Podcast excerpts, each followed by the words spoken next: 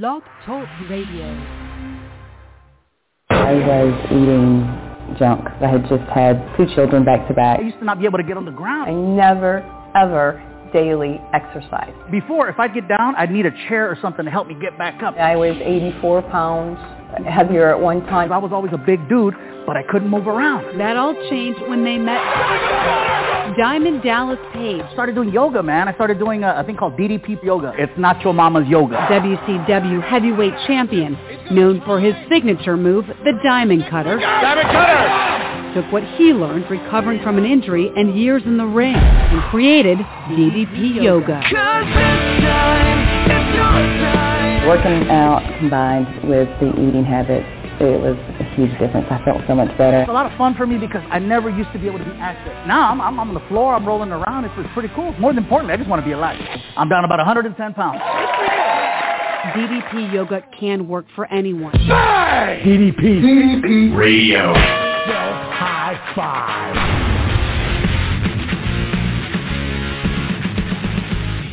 Well, well, well, hello, my fellow DDPY Warriors. It is Wednesday night. It is 9 p.m. where I currently reside on the 237th floor of the DDP Radio Megaplex in beautiful Raleigh, North Carolina, looking over the city landscape, looking up clouds, uh, not one in the sky, just a beautiful, windy, breezy day. And if I carry the breeze and I look beyond the city and beyond the trees and beyond the country, I look up to the Great White North and on the tallest mountaintop in the tallest part of the tallest city in Ontario. I can see a snow-capped mountain, and on that mountain there's a light, and that's where my Crystal Stewart is shimmering and glimmering and glistening on the top of that mountaintop, and she is with us here tonight.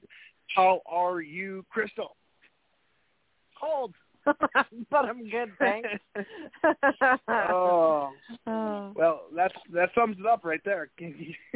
Yep. Canadian, uh, what's that? The Canadian, like, uh, what do you call them? Like a slogan. We all have those on our license plate or something. It's just Canada, Canada cold. Yeah, Tim Hortons to the left, Mittens to the right. So yeah, that's just what it is. Oh, oh, I love it. And uh, we were off last week. Uh, we, you know, we took a week off. You know, Crystal had some stuff going on, and, and uh, to be honest with you, if I was going to tell you about all the stuff I did last week during our uh, our break, I, I could tell you some really crazy stories because it was a week, and I could tell you some stories that I could tell you some stories that wouldn't be true, but I could make up some really fun things that I did while we were off. Um, but it basically boils down to uh, Netflix sent me a letter saying that I'd like to see other people. So uh, they're kind of some space issues here. Um, but uh, no, it was it was a productive week off, and then uh, you know rest and relaxation. And I think all of us are trying to find our bearing now that this, uh, you know, we're kind of starting to enter the world again. And I know Canada's a different situation right now, but uh, it, I, it is an adjustment back to the real world. It, it really is, and I wasn't expecting it to. Yep. Uh, but um, you know, it's good to have that week off, and it's good to touch back in with you uh, every Wednesday night as we do here on DDP Radio. This has a, really been a great grounding place during all of this, and uh, it, it's it's something that I depend on. And we got an incredible inspirational story uh, for our Warrior of the Week this week. And I know Crystal, you worked very hard to uh, bring us uh, some really awesome stories, and you go in deep into the community. You're talking to people. You're you're feeling out the situations. You're trying to find out who's walking the walk, who's talking the talk, and who is somebody we need to be focusing on, and whose story would be valuable for the community. And I hear rumors that you have found us uh, another awesome uh, person to talk to tonight here in the DDPY community who's just crushing it. Yeah, actually, he's. I can't take credit for for finding Brian. Brian found me. Um, so I put out the feelers, and everybody just wrote in and said, "You have to talk to him. You have to have him on the show." So you know, part of the reason is his reputation, and he's worked really hard through all kinds of you know injuries and and things that would normally set all of us back and i mean in this day and age we we were talking before the show we all have so much going on. It's really hard to drag yourself up sometimes. So, but Brian is a really, really cool person because he has actually pulled himself out of whatever it is he found himself in. And I can't wait for everybody to hear what I have read. So, yeah, I'm really looking forward to talking tonight to Brian Jones. Welcome to the show. Hey, thank you, thank you. Hey, Mike. Hey, uh, Crystal. Hey. Well, hello. Thank you for uh, coming on with us, uh, Brian Jones, uh, DDP uh, Y Warrior of the week here on DDP Radio, as well as rhythm guitarist for the Rolling Stones. So uh, we appreciate you uh, coming on for us tonight. I'm sure I'm not the Absolutely. first person who's, who's, who's, who's made that joke. No, no, no, no. It's uh, it's always very very graciously accepted. Very graciously accepted. All right. Well, like, like I told you in the in the pre-show, we always like to get to know each other on the air, and uh, we always kind of uh, start off with one question, and then we branch off from there. Because every superhero, every warrior has to have an origin story. What was your circumstances that brought you here to DDPY and ultimately have the success that you did? Where was your starting point? Where were you at, and what made you initially take that leap uh, to try out DDPY? Well, it it almost was uh, DDPY has actually become a whole new chapter for me because unfortunately, I mean, even less than a year ago, I thought that I was I was closing the book on things. You know, even at 52 years of age, uh, I'll kind of go back a little bit more. And ironically enough, in two days will be the 10 year, uh, I guess, anniversary of uh, my accident, what we call the accident. And oddly enough, it was I was there in actually right across the border in South Carolina. But during the course of my duties as a insurance adjuster, I fell from about a story and a half, on 20 feet or so, from a roof. And instead of oh, falling like normal people and landing on your shoulder or your head or butt, I just the ladder kicked out in such a way that I fell straight down. So I landed standing up. And at that time, I, I had never, I, I, I, fitness or whatnot was wasn't a wasn't a priority because I was on the road they, a lot of time through the year uh, working. I'd go to wherever the storms hit. When you see a hurricane, where it lands, that's where Brian would go. I'd do my insurance claims, and uh, so that doesn't lend itself to uh, the most healthiest of lifestyles. There's a lot of time in hotel rooms. There's a lot of beverages maybe that shouldn't be drank. There's a lot of food that shouldn't be eaten. But uh, one of the things that you know we find, and I'll speak particularly you know as men and even married men that really it, it's tough. We sometimes have it tough when we have to exist without our wives telling us what jerks we're being. And so when I'm at, you know, it's easy as an insurance adjuster to fall into bad patterns, to fall into bad patterns from a health standpoint. So I had my accident. I fell and in fell standing up. So at that time I was I was well over 300 pounds easily. I think I was at about 320, 325 then. So when I landed, I landed in a standing position and both legs broke instantly. They're called oh. pilon fracture. They're called pilon fractures. So if you imagine, you know, like most of the time you think about breaks, you imagine taking a piece of spaghetti and just parallel, you know, snapping it in half.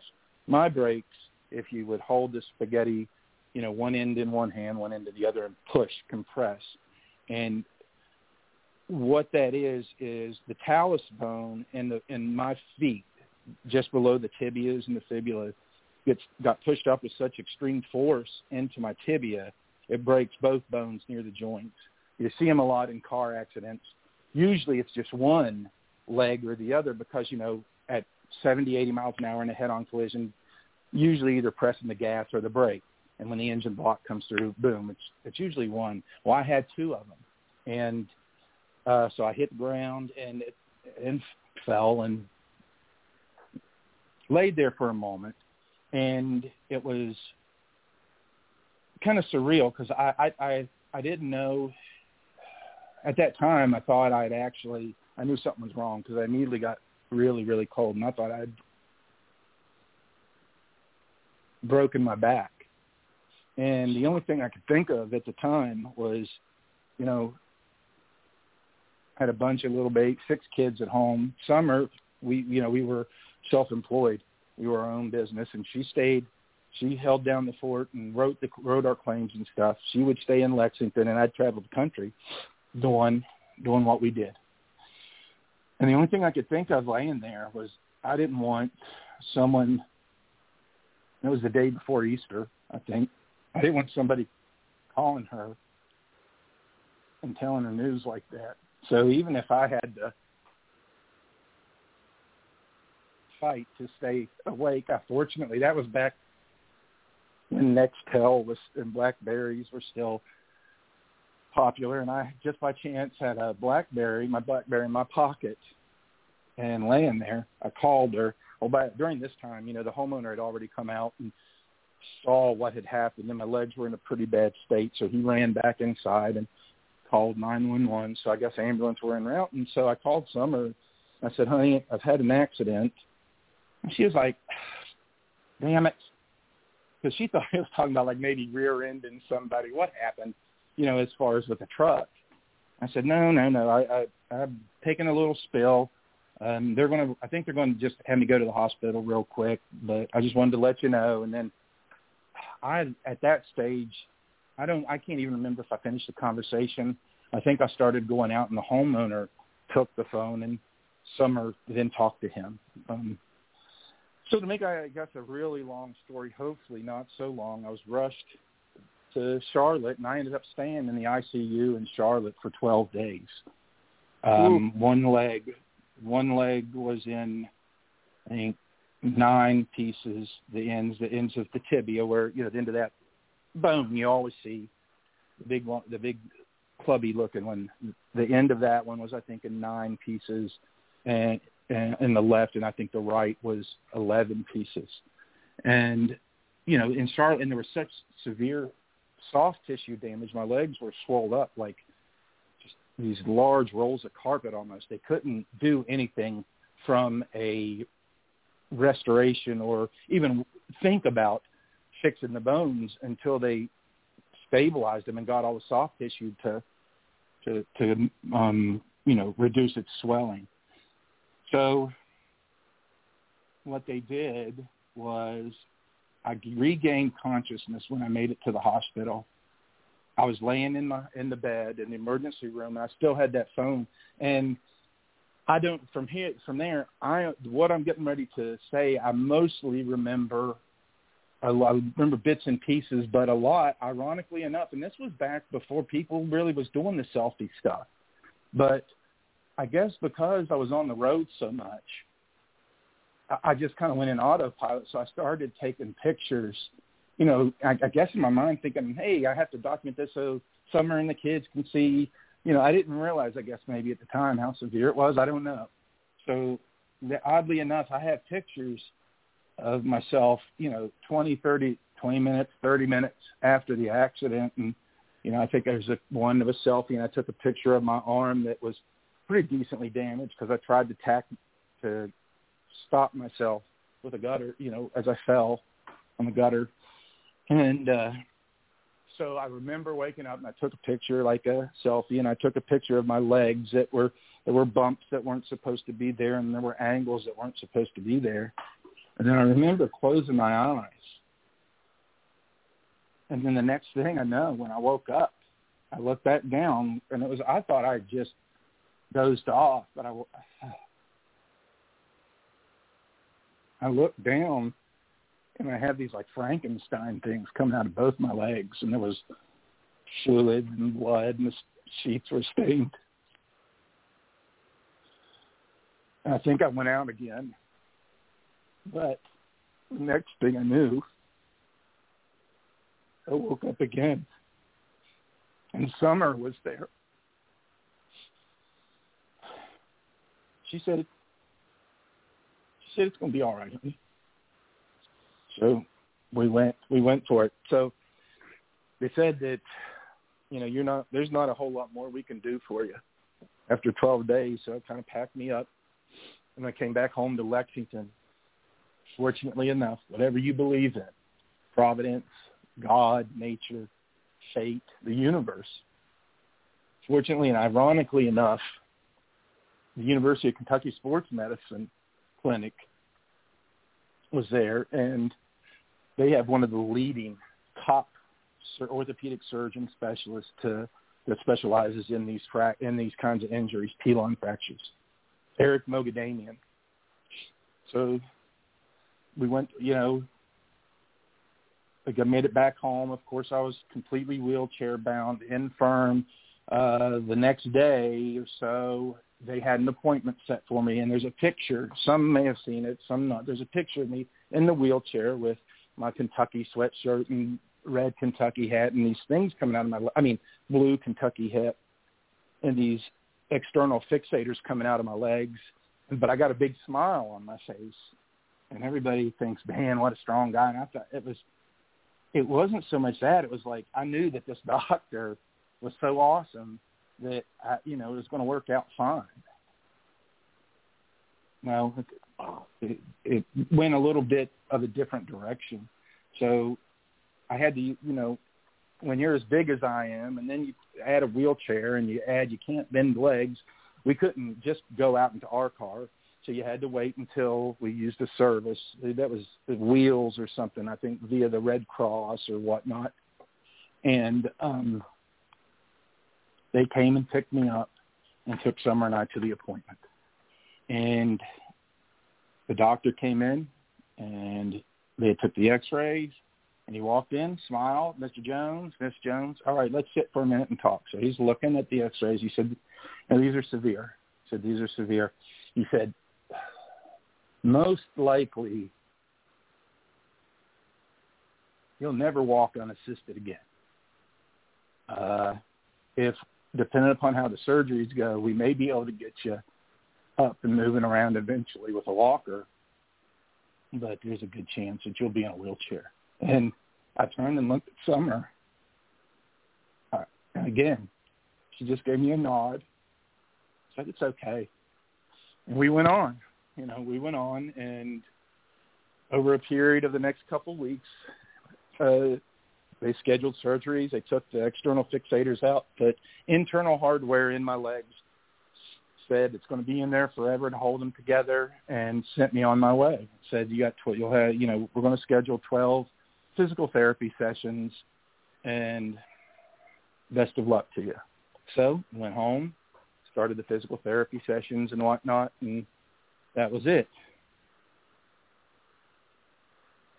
So one day,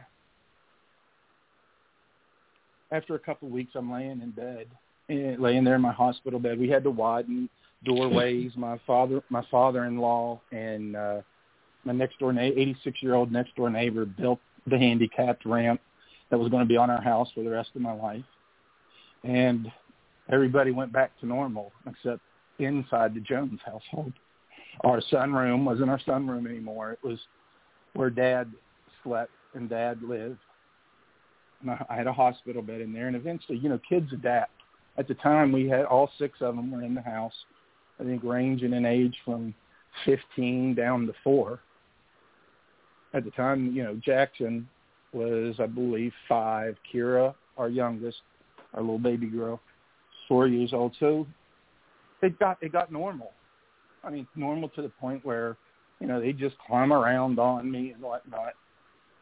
So one day, I was laying in bed, and Kira was, was having like a little play date or something with one with, ironically enough, one of my best friends' little daughters who actually lived. We had adjacent yards, went to college together, and now you know we're, we're raising our families together. Well, his daughter, him, her, and Kira were playing on me, and her, his daughter asked Kira, said, "Why doesn't your daddy ever walk?" And Kira said, he doesn't know. He doesn't know how to. He lays down. And it just hit me so bad that I thought, I can't, I can't do this. I can't do this to the kids. I can't do this to Summer. And I decided then that it was done. I was to I was to take take a different way out because I thought I couldn't do this time. So I started. Uh, so I started stockpiling pain medicine, and man, that's one thing. If nothing else, you can get pain medicine in this country. And it's really easy when you have nothing else and you can't move. And I actually even was controlling at times. I was controlling even dosage, you know. So that I started pocketing, and you know I'd be taking the meds, but then take them out and hide them under the bed, or there was a place in the windowsill I could keep them, and I had decided that I was gonna I was gonna take a different way out. And I saved the I saved those up for I think it was a, week or two. And the night came that I was going to do it, and everything was going as normal. We were shutting down. The house was going to sleep for the night. The kids were back in their rooms, and I was laying there listening, knowing that it was a, the last time I was going to hear them. And Summer went about the business of shutting down the house, and my sunroom, the sunroom, my room now was straight back. If you come in our would, would come in our front door, you'd go through our large living room, a large kitchen, and then on into the back, this big room. That's where I was.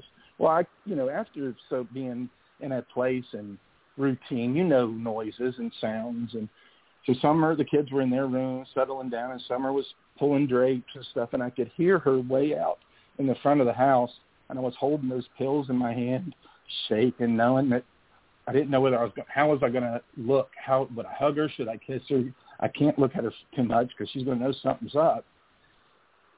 And the pills, I was gripping them so hard and sweating, so they actually started disintegrating in my hand.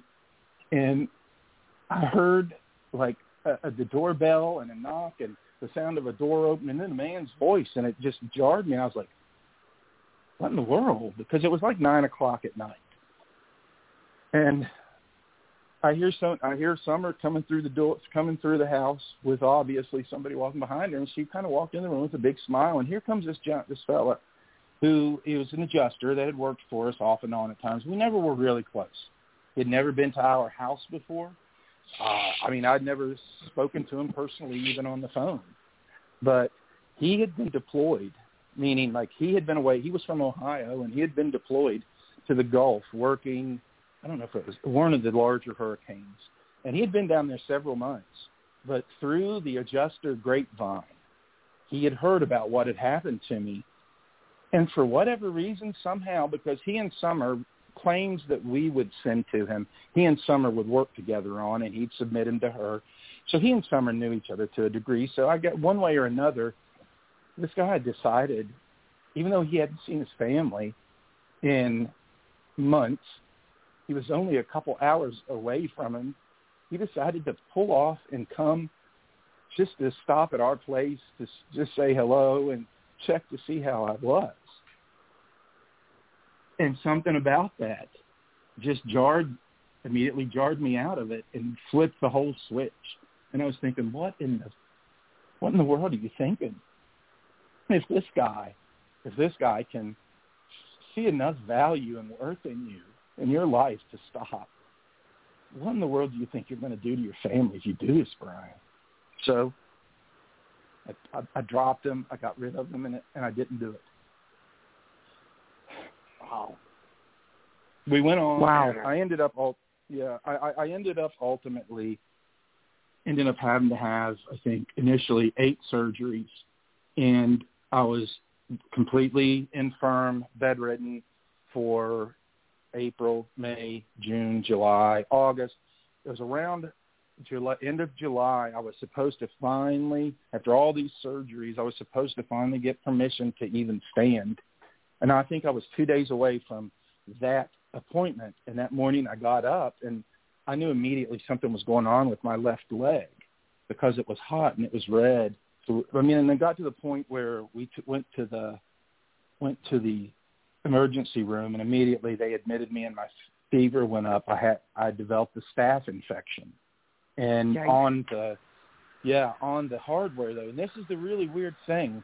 And I'm not a, a, a you know I'm not a physician, so I may not explain this exactly right, but the, it's really bizarre because if you have an infection in your body, you know, your white blood cells identify it and rush to it and try to fight it. But when you it, but when you have hardware that isn't naturally part of your body, that infection can still lay on that hardware, but your white blood your your body doesn't recognize it as far as it doesn't know where to go to find it. So it kind of almost mm-hmm. starts fighting against its itself. So it had gotten to the point they treated it heavy with antibiotics for I think two days, no luck. So then the next three or four days they opened opened my leg, would go in and clean the hardware, close it. They then would test the next morning. Nope, it didn't take. Day after that, they'd reopen it again. So it was like I think two, possibly three surgeries within this about the same amount of days on trying to clean it. And it got to the point where that third or fourth, that second, that last time I was in that laying there in the in the hospital bed, and the, I remember that both that our two youngest kids were there. Summer was there, and the doctor came in, and then he brought in this infectious disease guy, and that physician said, "Look, we've tried everything." He said, "We're going to try to dose it heavy with antibiotics for the next 24 hours, but if we don't see a change in these numbers by tomorrow, we're going to have to take it. We're going to have to take it off at the knee." And that's that silence right there that we just heard that's what the hospital room was like. So we went on about things, and they they really, I mean, bless them, at the University of Kentucky Medical Center, bless their hearts. They they did everything they could, and we got it under control. Eventually, what they had to do was they put me on this PICC line thing, which is they put a hole like in my under my bicep, and then they ran this big hose or into mm-hmm. my my larger veins, and then ran it right into my heart. And I had almost like a Saint Bernard. I carried this pack around on my neck that had this pump. Wow, wow, wow. It was constantly pumping antibiotics. But the biggest thing that was just so disheartening to me was that I wasn't going to be able to walk. I wasn't going to be able to stand up again. I just got pushed right back into the friggin' bed and on my back and and slapped and knocked down. It was just so just so frustrating. But what was I going to do? You can't quit. And they told me I couldn't put any weight on it. So one day laying there, I thought, you know what? F it. If I can't walk, I can crawl. They didn't say shit about that. So I asked mm. Summer, honey, we run up run up to Home Depot and get me some of those hard shell knee pads, and a big pair of work gloves. Now, I, by this time, I had been in, the, in a bed for several months. I had atrophied.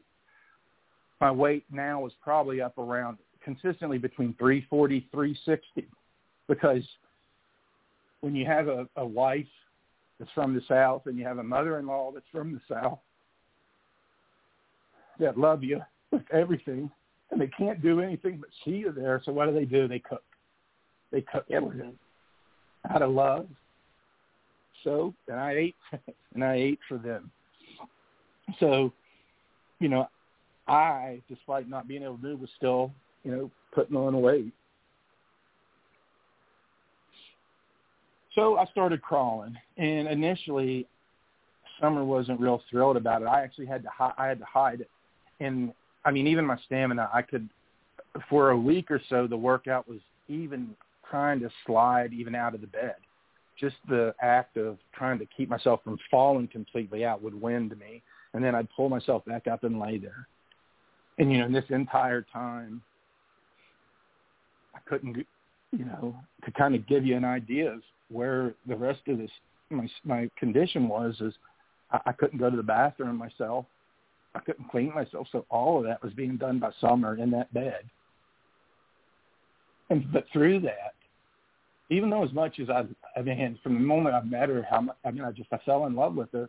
You know, you never know if you ever have a problem of determining whether you have self worth or not.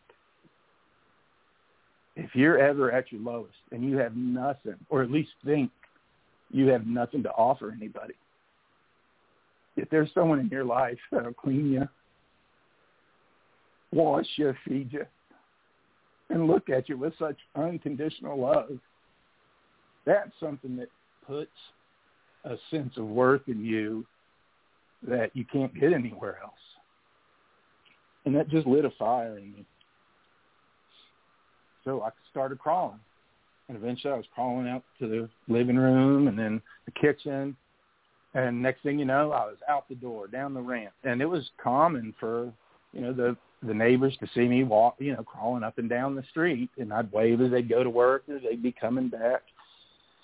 So uh, it eventually got to the point I'm, I'm getting, I, I need to, to speed this up. I apologize. So it got to the point where I was up.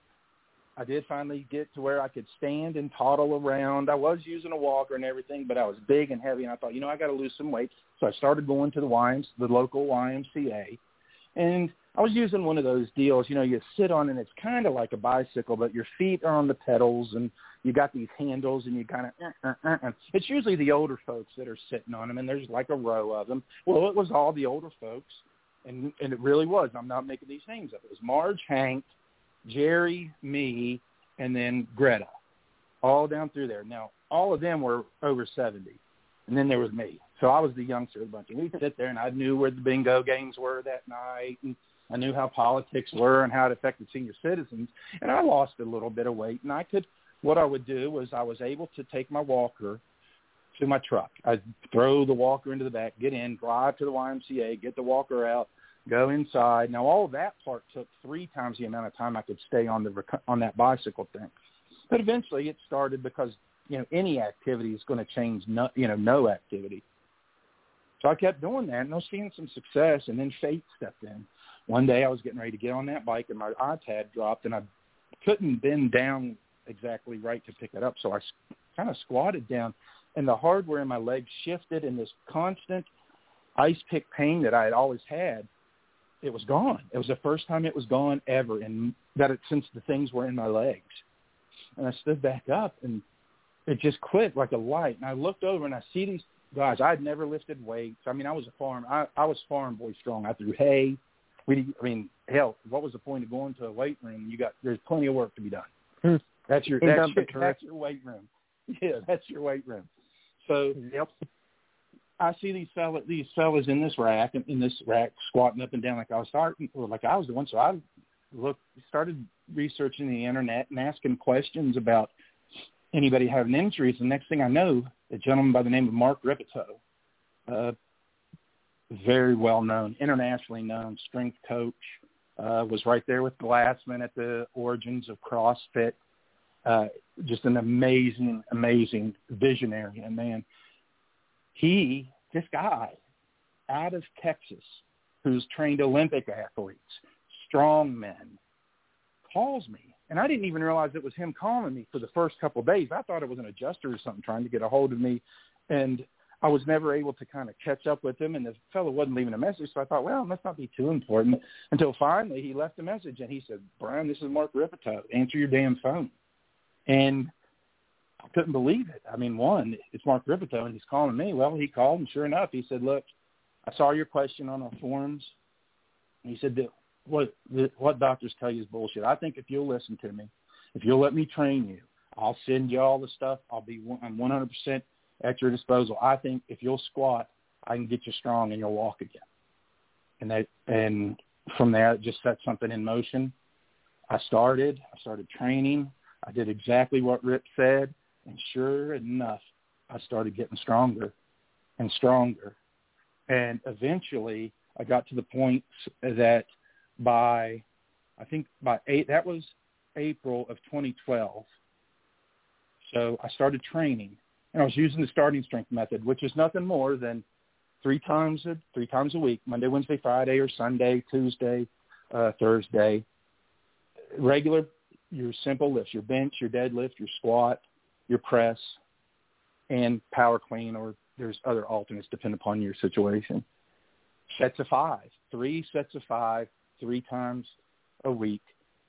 And I went from not even being able to lift my little four-year-old daughter from the floor because I was so weak to eventually by two months, like I said, two uh, in 2012, for, uh, April of 2012. I started starting strength by April, May, June. By June of 2012, two months later, by that time, I mean, the starting strength community had rallied around me, and I had I had actually had a gym now at my house. I had a squat rack, a platform, and I was training there.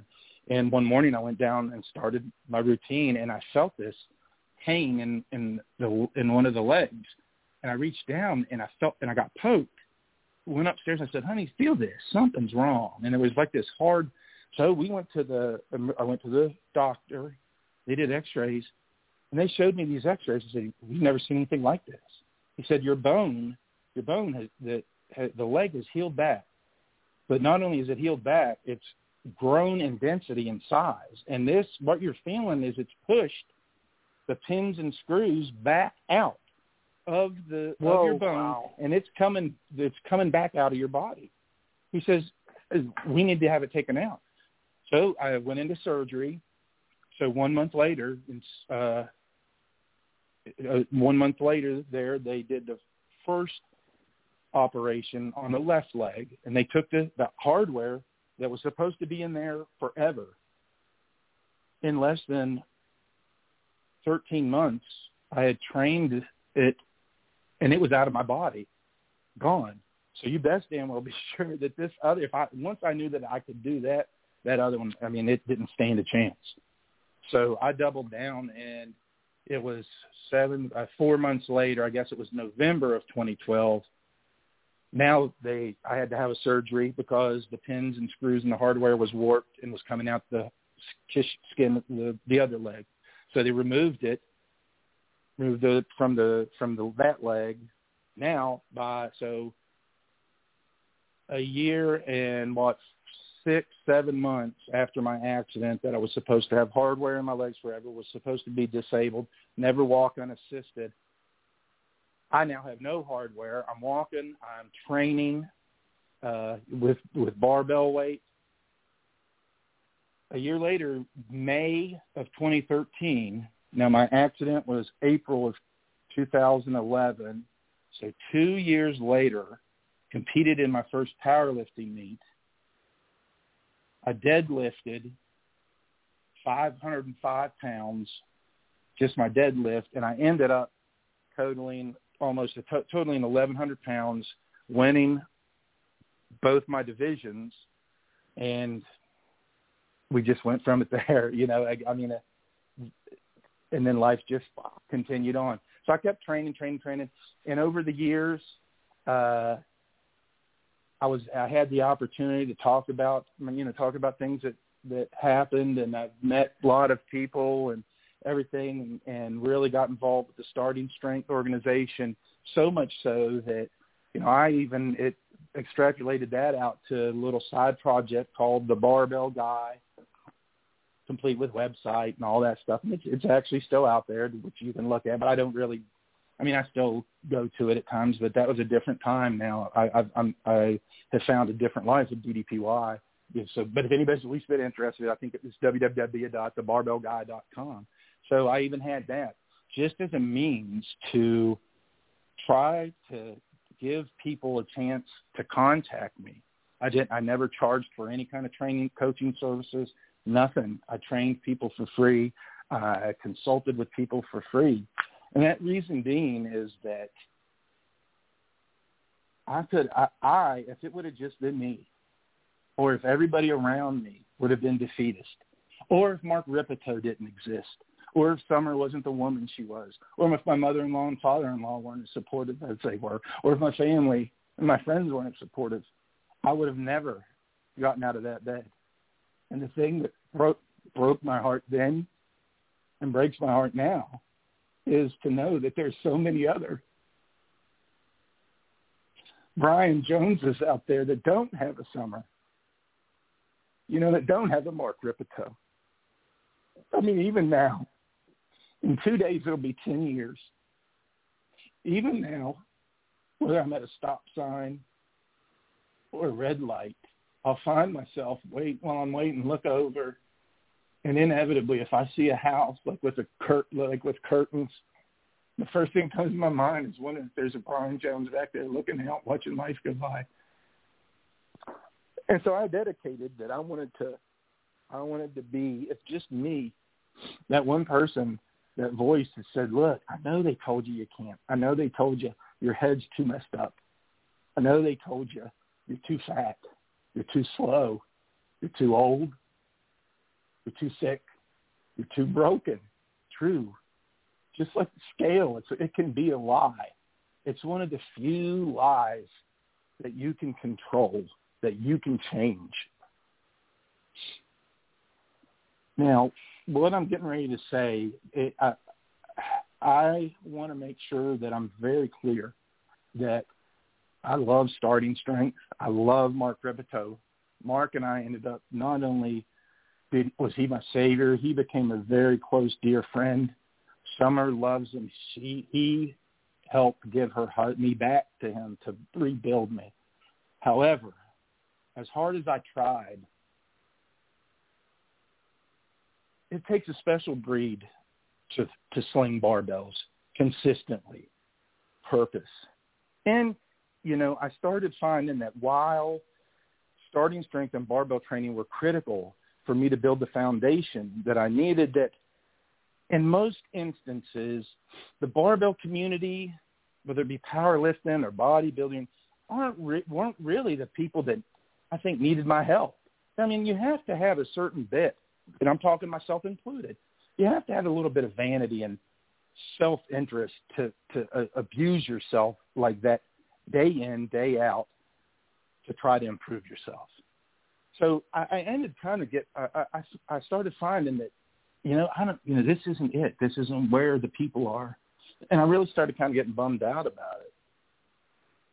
So for the first time, I thought this is now. I fast forward. I'm kind of fast forward. Now I fast forward to just last year. Now I'm nine years after the accident. I'd never, other than the initial X-rays, I'd never had anything done. I didn't know what was going on in there. Now, you know, the doctors way back then had told me I wasn't ever going to walk again, and they said eventually, you know, the rheumatoid arthritis, calcification, all that is going to be so bad that you're not even going to be able to stand the pain. Yes, uh, even now, every day I'm in. I, I have constant pain. Our bodies, it's funny. I think our our bodies kind of kind of have a pain tachometer. You know, the stronger the, the the more pain you felt down at any given time. Once it hits that, it's almost like unless you go past that, you know you can live with it, even though it hurts. It's irritating. It affects every aspect of your life. You just learn to deal with it. So I thought, you know what? I want to see what's going on with these legs. So last summer, you know, I went and for the first time had X-rays done. And again, it was, you know, I bebopped in because damn, I'd been doing so well. Look at me, winning powerlifting meets, whatnot. I was fat, I was huge, but I was strong as an ox and I went in, and you talk about a, a balloon getting busted again. Burst. They they they did the X-rays, and is a you know here my old buddy Eric Moghadamian comes in, which ironically enough, you talk about coincidence. My best friend, who I referenced earlier, his name's Lamont Lamont Nolan. We were best friends when we were in college. We made it a point. We lived together, you know, as roommates. We made it a point to buy our homes backyard to backyard. We were that close my best friend, his soccer coach in high school was Eric Moghadamian's father. My best friend mm. knew this this the, the, were almost world renowned surgeon. My best friend was friends with my be- was with this surgeon. Of all the doctors that could be cutting up on cutting me, fixing me, to have that such a such a close connection, it just it gave me hope. So I went in and saw Eric and it's almost a replay of the first time he came in with the X-rays. Now this time Summer wasn't with me. I didn't need her. I mean, not for that. I mean, she had better things to do than listen to how great I had I had done because I tell her that almost every day. But so I'm sitting there, and Eric comes in. He says, "I don't understand." He says, "I don't get it. You shouldn't be walking." And I said, "Why is that?" I thought he was going to say, "Well, you know, like because of the accident." He says, "You know, here, look at these X-rays." And I think I'll explain this correctly. I guess we all have like synovial gaps and synovial fluid, and that kind of, you know, greases the joints and whatnot, and make sure that you don't have gravel versus gra- versus gravel. Well, on both legs, I don't have those. The ends of my legs are right up against the bones of my foot. And so every time I walk, every time I take a step, it's like, for example, one of these, every single time, every single time without fail that I do broken table, when I have to, you know, steady with my right foot, it pops out of it, it, it comes out of socket. Now, when I first started DDP, it came out, it, it hurt enough that, I mean, I'd, I mean, Summer would hear me yelling but I wouldn't give up. I would. I refused to to to quit. I just would keep slinging my leg. You know how how Dallas will say, you know, kind of shake it out on other stuff. Well, I would just keep doing that, and it would it hurt so so bad. But eventually, sometimes it would pop back into place the first time, maybe the second time, and it would take a couple times. I mean, it, you know, that was the state that these legs were that, that the legs were in. But you know, I just kept on. So I came home that evening. And he said, you know, it's not going to get any better. I mean, it, it's not. He says, I, I, I'm at a loss. I'm at a loss. I don't know how you're even moving the way you are. And instead, I came home. I told Summer, and I became depressed. I just decided I was going to sit in this recliner because I mean, why have I been doing this for the last ten years? And damned if I didn't sit there and in less than 24 hours after I sat down, I was spooling through Facebook and a video stopped and I stopped that video and it was text, you know, in kind of the slow kind of music was playing. Doctors told him he'd never walk again. Blah blah. blah. He he proved him wrong. And I thought I said to myself, shit, someone else. I thought somebody else was once again. It was a video somebody done about had done about me because I was able to do podcasts and different kinds of things and give talks all over the you know the last decade.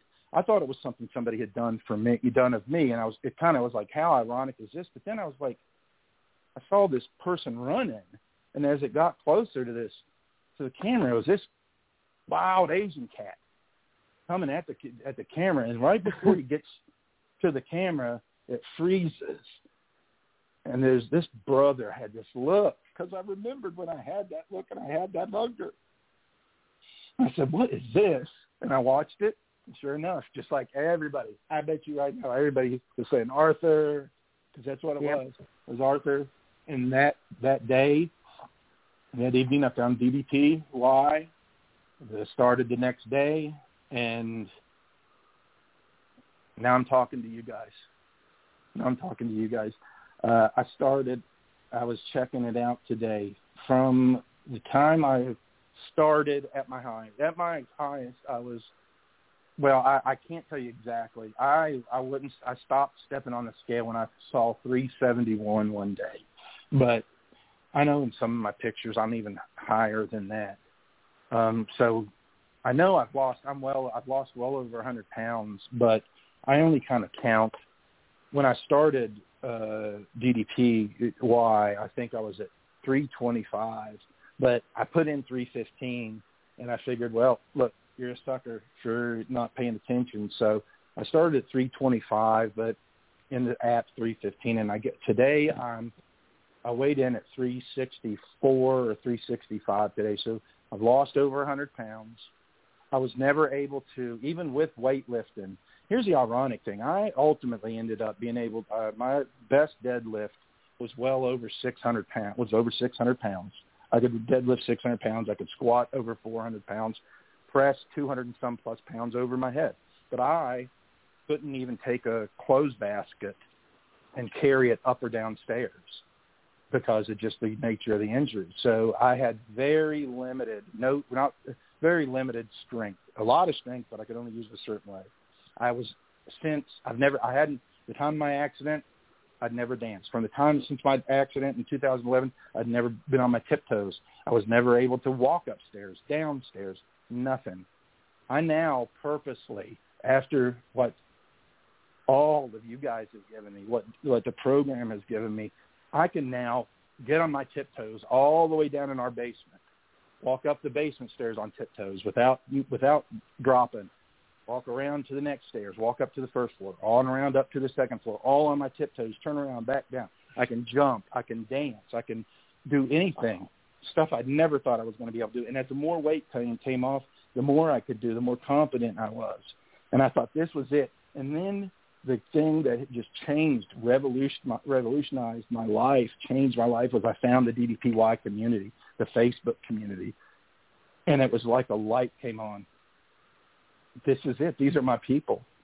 These are the folks that are going to help me. And I know there's folks out there that I can help. And that's why, you know, that's how it started. That's how I've kind of jumped in and, you know, uh, you know, at one point I was involved with the Positively Unstoppable Challenge, but just for one reason or another, you know, one reason or another, I just kind of backed out of that because I enjoy watching. What I, I like seeing these, other, seeing everybody else their journey and being a part of helping folks. I've met absolutely some of the best people ever I've ever met, and I know here I've rambled on, hardly even talked about probably any of this stuff. I'm gonna. I'll tell you what. I'll stop if you want to ask a question. You, you guys take over. I, I'm sorry for going on so long. well, uh, this this this might be the only show we've ever had where I've actually been speechless. That's uh, and and and and thankfully so. It, I am so inspired by your story, and actually, it kind of feels weird that you're telling me this because I feel like I should be at like a movie theater and watching the story unfold. Uh, and, and first of all, that's one thing. But also, I want to say is you tell that Alice so eloquently and with such uh, you know uh, detail that you know I I found myself becoming an, an an audience member on the show that I host. And I think that that story right there, you have such polished and so nicely spoken. I think if you just went places and told that, you could change lives. And I think people who who are hopeless and and struggling and and have been told that you know this is the best you can do or this is how good it's going to get I think if you went to a hospital or if you went to a rehab center and told people that story, just like you did here today, I think that would incredibly uh, inspire so many people. Uh, I was I'm breathless. I'm I'm I'm speechless, and that's a very rare thing to happen around here. Ask my wife. well, and, thank, and thank we are, you. I appreciate. I can't believe it. We're almost out of time, but I want to have you back, and and and I'm going to tab Crystal. We're going to set something up because uh, I love that story, but I want to hear more, and I want to uh, you know uh, go into more detail in it because we only have an hour here, and I feel like uh, there's so much more to tell, and there's so much you know to scratch uh, off the surface. But you know, I, I when you first started talking to me, uh, you know, talking on the on the show and explaining things, I found it it kind of wrapped up everything in what you did you were an insurance adjuster. You went to places and you walked through the rubble of people's lives and you decided, is this worth condemning or worth saving and rebuilding? And you're sitting in the hospital bed, and it's the only thing I could think about is, is where you were when it started. You're walking, you're laying in the wreckage of, of what was your life that you knew. And in that moment, it seemed like the only possible, you know, solution is to, to, to tear it down, you know. total loss. Um, yeah. And yeah. you didn't. You decided to rebuild. And I think that's such a great analogy for your story, you know, being an insurance adjuster. In the wreckage of your life, it would have been pretty easy just to sweep up and, you know, uh, you know, uh, just tear it all wow, down. That's and very yeah, that's didn't. very insightful, Mike. That's very insightful. You know, and it's funny, you know, and, and I would like to say this because so often we see these pictures and you know you see Brian before Fat Brian, and then you see as not as Fat Brian. You know, you see Fat Justin Dobbins and not as Fat Justin Dobbins. And I'm not going to point anybody else out. I can do that to Justin because he's got he's got thick enough skin, and you know he doesn't get quite enough attention as it is. But what ends what ends up, you know, happening is that it's easy to it's easy to second guess and it's easy to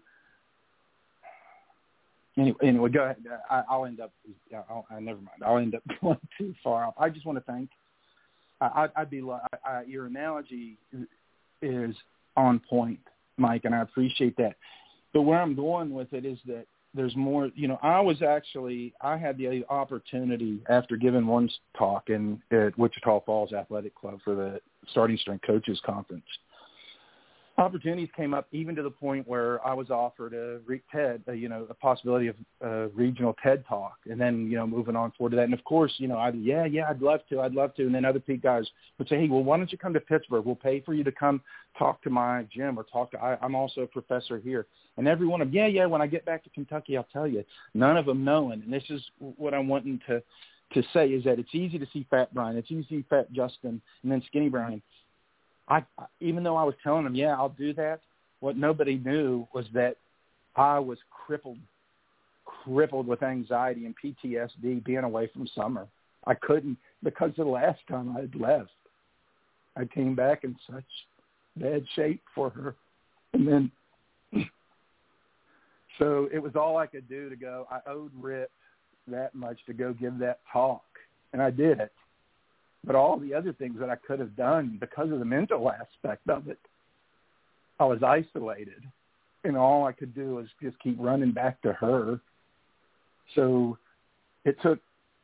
I one thing that I want to make sure people understand is that you can't really. Sometimes you can't take a before and after picture when it's taking place in your heart or in your head, and those two places are as important, if not more important, than seeing that my gut, you know, my gut's instead of 52, it's now 38.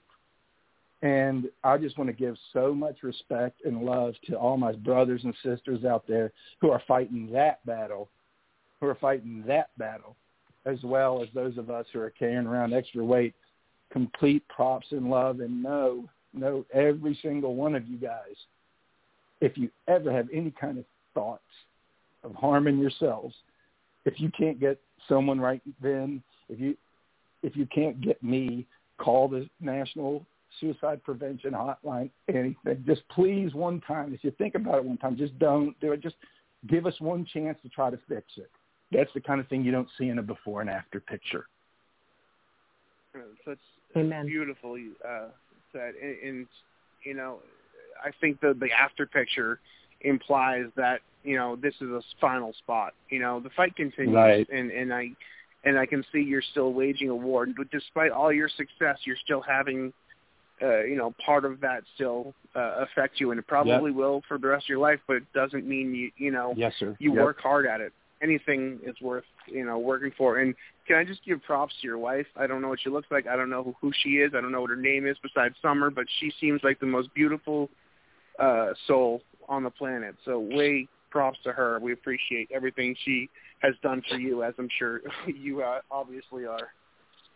Yeah, yeah, she's all right. but no, I'd love to have you come back here. Absolutely, and, and, at a drop of and a chat hat. with us at again. a drop of a hat. Yes, sir. Uh, I'd love to. That was, that, we're getting the 90 seconds uh, countdown. That was incredible. I, I appreciate it, and I think that's the record for me being speechless. I've said that before, uh, and I, I can't even. I don't even know how to wrap this up because I can't do it any justice. What a beautiful story! What an amazing story! Uh, tragic story, but hopeful. And I don't call it a victory. I think hopeful is a better word because there's no, you know, winning. But as long as you have hope, there's another reason to fight another day. And I think that's beautiful. And I appreciate you sharing that with with all of us. Absolutely. Thank you. Oh, thank you. And we always end this uh, this show with uh, Crystal gives us a little bit of inspiration and, and, and a good quote to kind of send us off into good into the week with something we can put into our lives. And uh, Crystal, you got to come up with something good tonight. That was a good story. We need a good quote here to send us off. Yep, absolutely. So the quote tonight, I don't know who wrote it, but the quote is, an old man said, erasers are made for those who make mistakes. A youth replied, erasers are made for those who are willing to correct their mistakes. Your attitude matters. Make sure it's worth it. Mm-hmm. I appreciate yeah. it. I love it. That's that's that's awesome. Thank you so much for coming on, man. We really appreciate it. I look forward to having you on again, and uh, you're going to change a lot of lives. And even if it's not in the physical, giving speeches and stuff, just being a part of this community and being there for so many people who are who are struggling and and, and looking for that uh, spark of hope, uh, you're going to be a real great uh, asset to this uh, community, and I appreciate it. Thank you so much for coming on, Wow. man. Thank you. Thank you. Thank you, you Brian. both. Thank you both so much. All right, man. Uh, before we go, do you you have any so website welcome. or Facebook you want to plug before where people can find you or anything? Nah, no. I if anything, I'd just love to say, uh, you know, real quick, as, as far as I can, I just want to tell everybody I love them. Lou, Kat, Candy, Stacy, Tiffany, Cassidy, JD, all of you guys, Travis, Tom, Ryan, Boz, Craig, Will. I know there's more. Ca- I mean, there's so many of you that uh, Chris Jones, Kyle Stantz, keep fighting. All of you guys, I love you. Holler at me and have a great evening and, and a great life. And you'll see, you know you're going to see me tomorrow morning right back there on the Facebook page. Holler at me. I love it. Awesome. Beautiful. Thank you guys so much. We'll see you soon. Check Thank this you. out, man. That was a great workout, man. The power bomb set up by Page. Into the ah! diamond cutter. I don't believe it. Diamond cutter out of the power bomb. We're going home. You've been listening to DDP Radio. Tune in again next week for another edition of DDP Radio with more great guests, inspiration, and news from Diamond Dallas Page and Team DDP Yoga. Keep up all the great work and most importantly, Own your life. Talk Radio.